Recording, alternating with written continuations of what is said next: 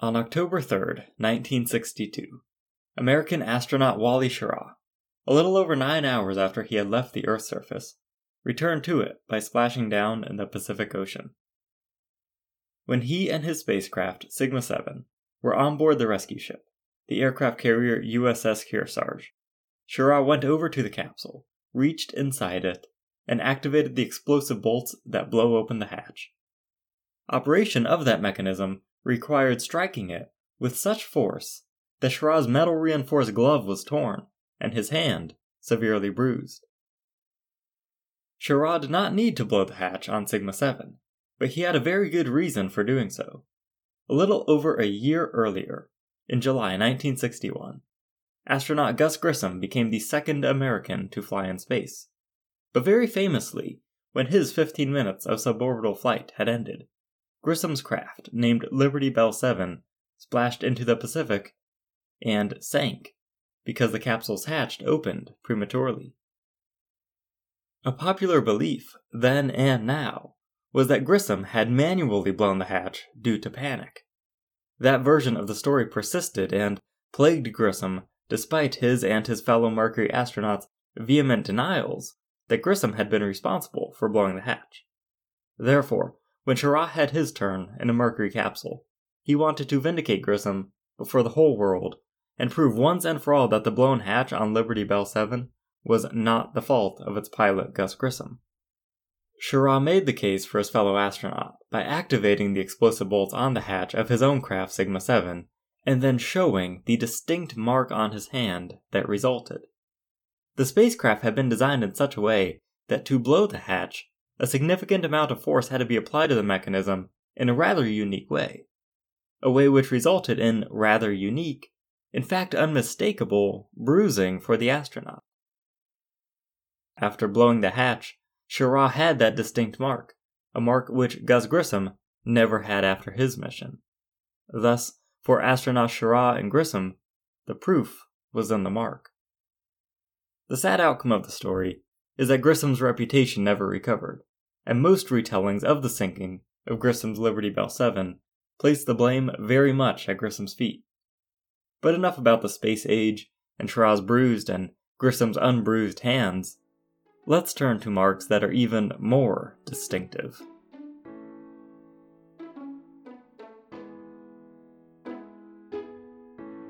Good morrow, everybody. My name is Ben Laboot, and welcome to Stories of Symmetry, a podcast and blog dedicated to revealing beauty and purpose through another look at faith, the sacred, and the stories that unite us all. You can learn more about who we are by visiting storiesofsymmetry.com. But for now, let's discuss stigmata.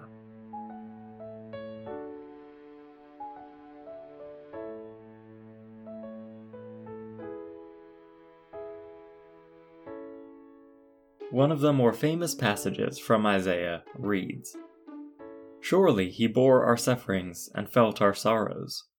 We saw this and thought that God was punishing him. And yet, it was for our wrongs that he was wounded, for our evils that he was crushed. His punishment brought wholeness to us, and because of his scars, we are healed. The he about whom this prophecy was written is the Jewish Messiah. The author said that, at first glance, it would look like God was afflicting him for some wrong that he had committed, but upon closer examination, it was for our wrongs that he suffered, and through that suffering, we are healed. The King James Bible translates that last part as, with his stripes, we are healed, painting a vividly eidetic image of the Messiah's flogged and lacerated back his torn skin. Christians, of course, believe that Jesus was the Messiah mentioned here in Isaiah and throughout the Old Testament. Christ followers believe that through Jesus' suffering, through his wounds, we are healed, as a collective and as individuals. By the way, the specifics of the wounds are well known. The New Testament provides detailed accounts of the arrest, trial, torture, and death of Jesus.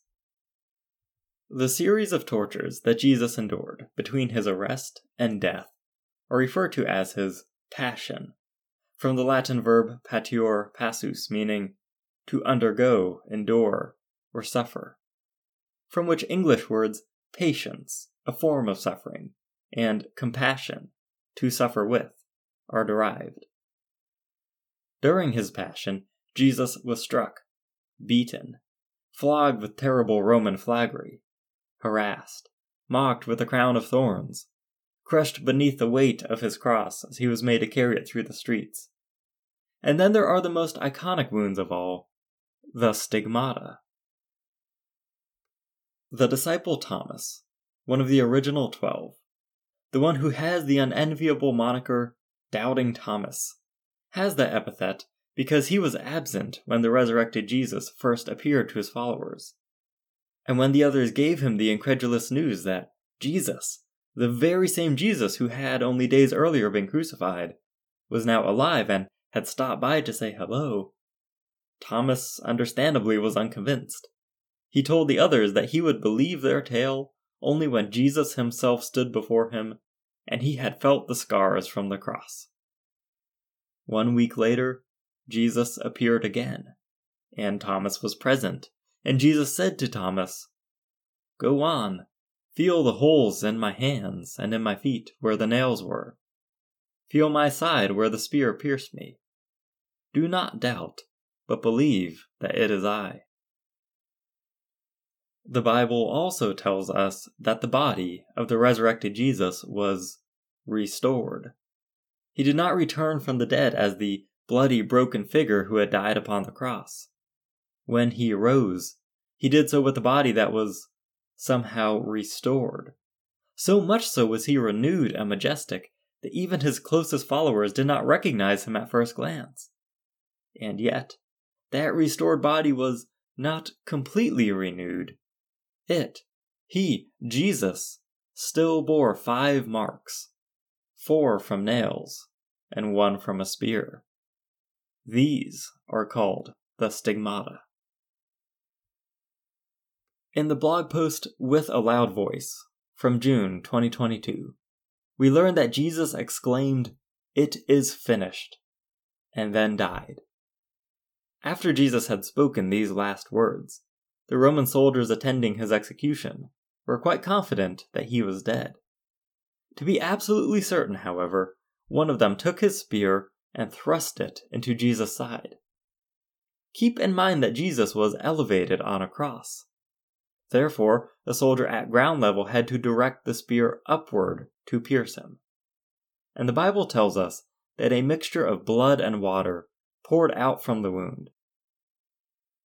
Modern physicians and forensic analysts attribute the water so described to pericardial fluid the watery lubricant that surrounds the heart. If that's the case, as it is the most plausible understanding, then Jesus was, in fact, stabbed through the heart. This is the wound in his side. The other stigmata are nail holes. For two reasons, it is difficult to comment authoritatively about where these appear on Jesus' body. The first is that the Romans employed several variations on the cross, including X shaped and capital T shaped ones, rough hewn trees, and of course the lowercase t cross with which Jesus is associated. Each of these crosses could have used slightly different methods to bind their victims, perhaps using different locations for the nails. The second reason is essentially poorly informed tradition. Although depictions of Christ on the cross are common in some Christian denominations, most notably Roman Catholic, and have been around for centuries, it was not until several centuries after the death of Jesus that they first appear. The crucifixion was described in relative detail by the Gospel writers, but creating a visual image of such horrors was beyond the first Christians, beyond those of the first several centuries. In the 4th century, Roman Emperor Constantine, a Christian convert, outlawed the age old practice of crucifixion, and only in the generations thereafter, when the reality of that ghastliness was beyond living memory, did Christians begin to portray the scene using visual arts. One can easily imagine, then, how the precise details of crucifixion had been sufficiently forgotten by the society collective. Carry that forward to today, where only a handful of people on the planet have witnessed such a horrific scene as death by crucifixion, that the reality of it is so far removed from us that nearly every faithful Catholic, and other Christians as well, have in their home or carry on their person a crucifix, a carving of Jesus on the cross, a man being tortured. That barbaric scene is, oddly enough, often depicted quite beautifully, far removed from the reality it portrays. Let's face it, a cathedral would not carry the same majesty if, instead of a woodworker's masterpiece hanging behind the altar, there were instead a naked man bleeding to death and crying out in agony as he pushes his weight against the nails in his feet and scrapes his excoriated back against the splintered wood, lest he suffocate from his own weight, before the strength fails him and he hangs limp once more from the nails in his wrists. No sane person wants such a scene in church, or above a dresser, or as a piece of jewelry, or anywhere at all. Understandably, then, the image of the crucifix is a little removed from reality. This digression only to stress the point that we don't know exactly where the nails would have been, because no eyewitness or any reliable source recorded it for posterity. Today, however, we have a better understanding than our medieval friends due to extensive archaeology. For the feet, there are two leading theories. The first is that Jesus' feet would have been overlapped, one on top of the other, with a single spike driven through both, somewhere high on the foot near the ankle. The second is that each foot was placed on either side of the beam, with spikes driven through the part of the ankle that meets the lower leg, at the lateral malleolus of the fibula, or thereabouts. Other locations are also plausible. As for the hands, it doesn't take a medical physicist to understand that a nail through each palm could not support the weight of a person. For this reason, some artists use rope to bind Jesus at the upper arms. The reality of the situation, though, is that neither palms nor ropes were used. In fact, experts on the subject are quite confident that Jesus, and all victims of such crucifixion, were fixed to the cross with a nail through the very distal part of the forearm, just proximal to the wrist, between the radius and ulna, through the median nerve. This location would have been not only horrifically excruciating, but quite capable of supporting the victim's own weight, no ropes required. Now, suppose that you are reading your Bible, perhaps even in the original language, and you tell me, but Ben, hands and feet are explicitly mentioned, not wrists and ankles. Take heart, for both can be correct. You see, unlike modern anatomists, denizens of the ancient world were a bit looser with their divisions of the body. When the foot was referenced, that indicated the part of the body from the very lower leg down through the toes, areas that we might decompose into lower leg, ankle, and foot. But to inhabitants of the Roman Empire, the word foot was sufficient. Similarly with the hand, which, to the authors of the New Testament, quite naturally included everything from the distal forearm through the fingertips.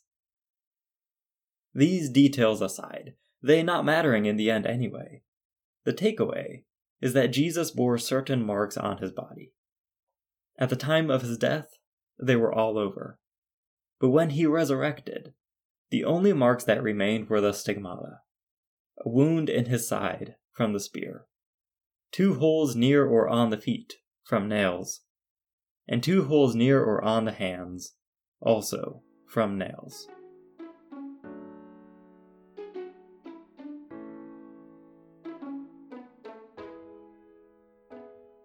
For something like a thousand years now, people, usually devout Christians, have come forth bearing the stigmata.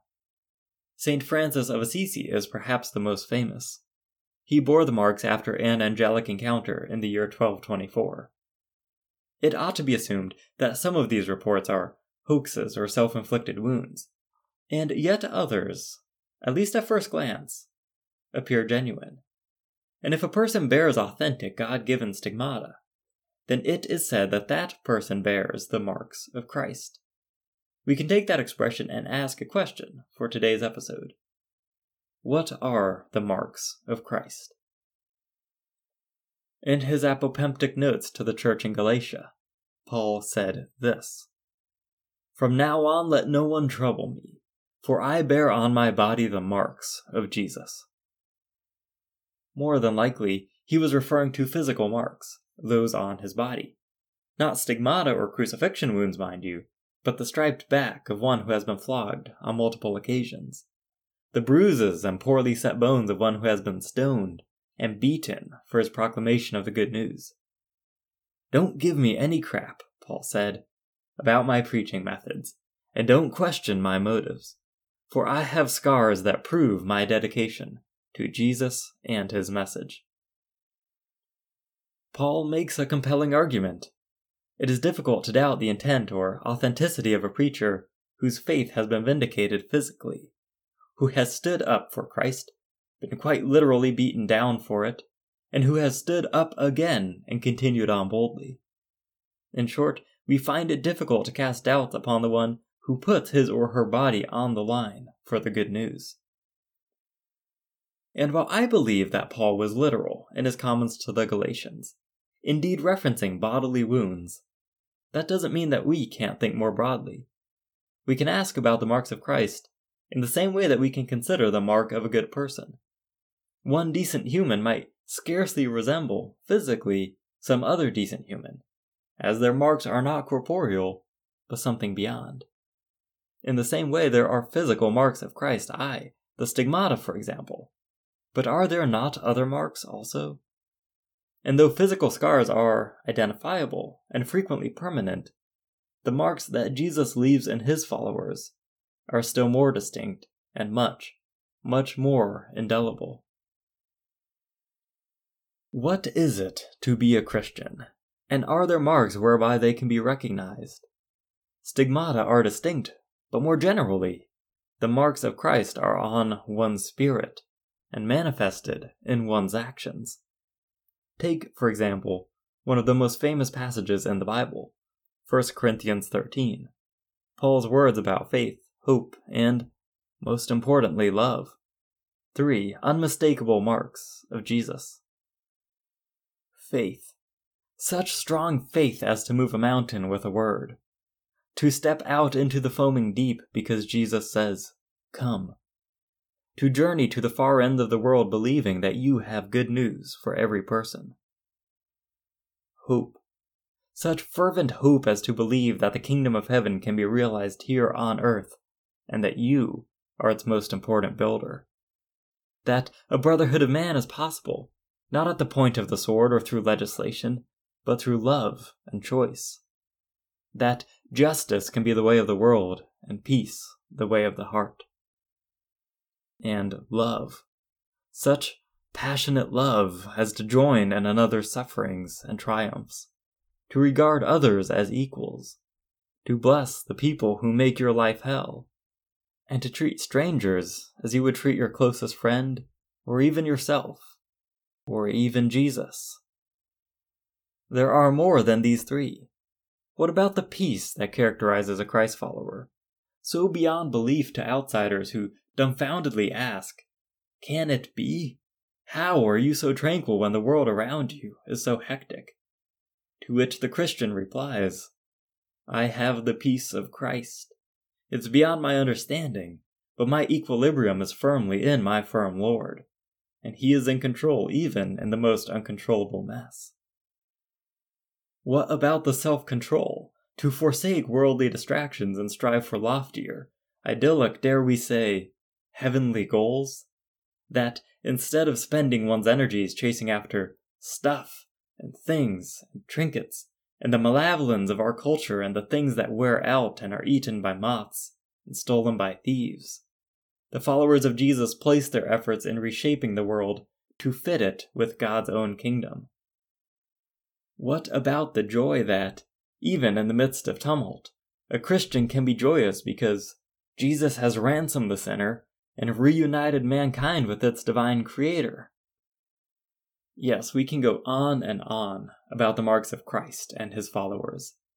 They are what gather the marginalized, intrigue the uninterested, forgive the loathsome, exculpate the guilty, enrich the poor, bless the cursed, and compel those who detest religion to consider taking a seat at the communion table. And on and on, I can continue to list the marks of a Christ follower Physical marks like the stigmata or Paul's striped back are marks of Jesus, and they should not be shirked from. Worthy is how Jesus will describe those who have physically suffered on his behalf, who have sacrificed their bodies for the gospel's sake. And yet, one can hold up stigmata like a standard and show the world scarred hands. But the real standard of stigmata is the lifestyle of a Christian. If I show off a physical wound and say, I bore this for Christ, but I don't have love for my neighbor, then what am I? If I say, Look at the scars where they burned me for the sake of Jesus, but I don't have forgiveness, then what standard do I embody? The standard of stigmata is one thing, but more important, far more important, is how one lives one's life and whether or not it mirrors the life of Jesus. The standard of stigmata is met when you put God first in your life, enough to make others say, I don't know what you're doing that I'm not, but I want what you have. Tell me your secret. And then you do. It's no secret. It's Jesus. For it was not the scars of Jesus that drew the masses to him. It was the life he lived, and an attitude that was fixed not on the shortcomings of mankind, but on the potential and love of God.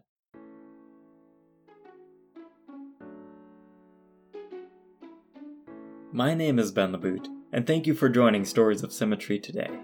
If you enjoyed today's episode, then be on the lookout for the upcoming blog series called Corpus on storiesofsymmetry.com. In it, we'll take a deeper look at the body of Christ and his church. I hope you'll join again in two weeks for the penultimate episode of Season 3, titled Living Stones. Between now and then, consider helping us reach a broader audience by telling others about the show, sharing us on social media, forwarding the content you find on storiesofsymmetry.com, or even making a financial donation if you're so inclined.